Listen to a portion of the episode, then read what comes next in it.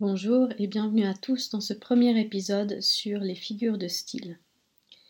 Nous allons commencer par la plus courante, celle qu'on utilise sans s'en rendre compte, la comparaison, qui est ce que l'on appelle une figure de ressemblance ou d'analogie, puisqu'elle permet de rapprocher deux éléments, des mots ou des groupes de mots, grâce à ce que l'on appelle un outil de comparaison afin de mettre en évidence une caractéristique en commun. Prenons un exemple. La terre était rouge comme le feu. Dans cette phrase, nous avons le comparé, la terre, le comparant, le feu, et l'outil de comparaison le plus courant, comme. C'est-à-dire que l'on compare la couleur de la terre à celle du feu. Les outils de comparaison sont assez variés. Nous pouvons retrouver des conjonctions comme des locutions conjonctives ainsi que, moins que, de même que, etc. Des adjectifs tels que, pareil à, semblable à, ou même des verbes. Avoir l'air de, paraître, faire penser à, ressembler à, et ainsi de suite. Nous allons maintenant tenter de repérer des comparaisons dans divers exemples pour nous imprégner un peu de la théorie. Je suis belle, ô mortelle comme un rêve de pierre, disait Baudelaire dans son poème La beauté dans les fleurs du mal.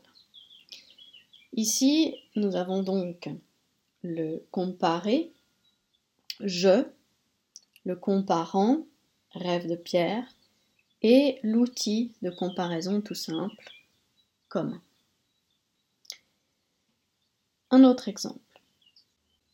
Baudelaire disait dans L'Albatros, le poème très connu des fleurs du mal, le poète est semblable au prince des nuées, qui hante la tempête et se rit de l'archer. Ici, le comparé, c'est le poète, le comparant, c'est le prince des nuées, et évidemment, l'outil de comparaison, c'est semblable. Encore un autre exemple. Les sages, quelquefois, ainsi que l'écrevisse, marchent à reculons, tournent le dos au port, disait La Fontaine dans L'écrevisse et sa fille. Ici, le comparé, c'est les sages. Le comparant, c'est l'écrevisse. Et l'outil de comparaison, c'est ainsi que. L'horizon semble un rêve éblouissant où nage l'écaille de la mer, la plume du nuage. Disait Hugo dans les Contemplations. Ici, le comparé est l'horizon, le comparant un rêve éblouissant, et l'outil de comparaison ici est un verbe, semble. Son regard est pareil au regard des statues, disait Verlaine dans son poème Mon rêve familier le comparer son regard, le comparant le regard des statues, et l'outil de comparaison. Être pareil à.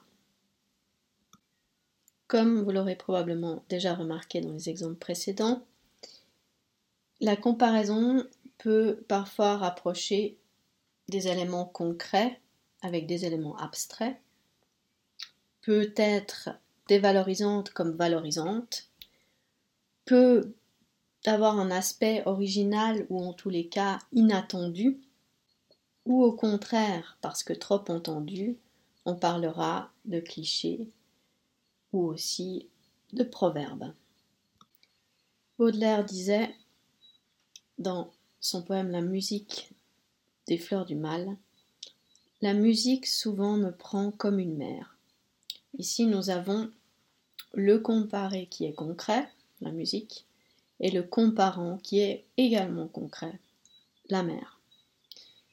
Mais parfois, on a le comparé qui peut être abstrait et le comparant qui est concret ou vice-versa. Donc, laissons aboyer la conscience humaine, comme un chien qui s'agite et qui tire sa chaîne, disait Hugo dans Les Châtiments. Ici, la conscience humaine est bien abstrait, et le chien qui s'agite, c'est bien un élément concret. Encore quelques exemples.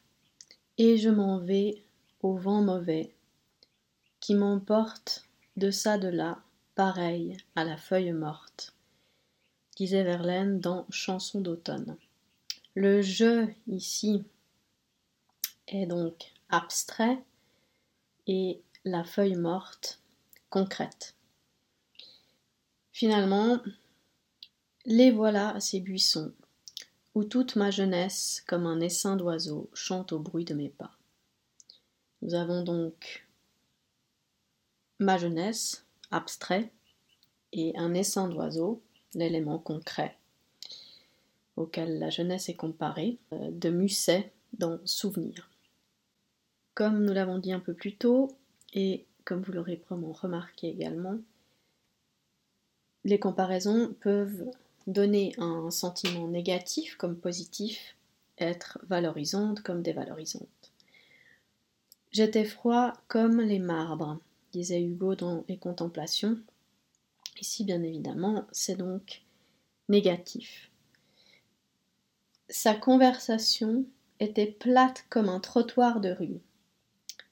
Ici, c'est Flaubert dans Madame Bovary. C'est donc une comparaison que l'on peut qualifier de dévalorisante. Et d'ailleurs, on peut aussi dire que l'aspect assez original, c'est assez inattendu de comparer une conversation à un trottoir de rue.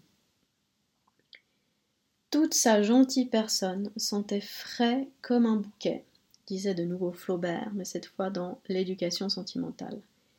Ici, évidemment, c'est une comparaison valorisante. Ou encore, toujours dans l'éducation sentimentale, elle ressemblait aux femmes des livres romantiques. Aussi, ça donne un sentiment positif. Et pour finir, donc, encore un exemple de quelque chose d'inattendu comme comparaison. La terre est bleue comme une orange, citation extrêmement connue d'Éluard, qui est somme toute quand même assez surprenante. Et pour terminer, quelques clichés qui ne donnent plus aucune impression, malheureusement, de recherche stylistique, faute de les avoir trop entendus. Être blanc comme un linge, tel père, tel fils, etc., etc. Nous allons donc nous arrêter là pour ce premier épisode sur les figures de style. Le prochain se concentrera sur la métaphore, souvent plus difficile à repérer que la comparaison, puisque au final c'est une sorte de comparaison dans laquelle on aurait retiré l'outil de comparaison. Et on se quitte avec une citation d'Albert Camus, extraite de Pluie de New York, de ses journaux de voyage. Dans la brume grise, les gratte-ciels devenus blanchâtres se dressent comme de gigantesques sépulcres d'une ville de mort et semblent vaciller un peu plus sur leur base. Je vous laisse deviner où se trouve la comparaison. Bonne révision à tous et bon courage.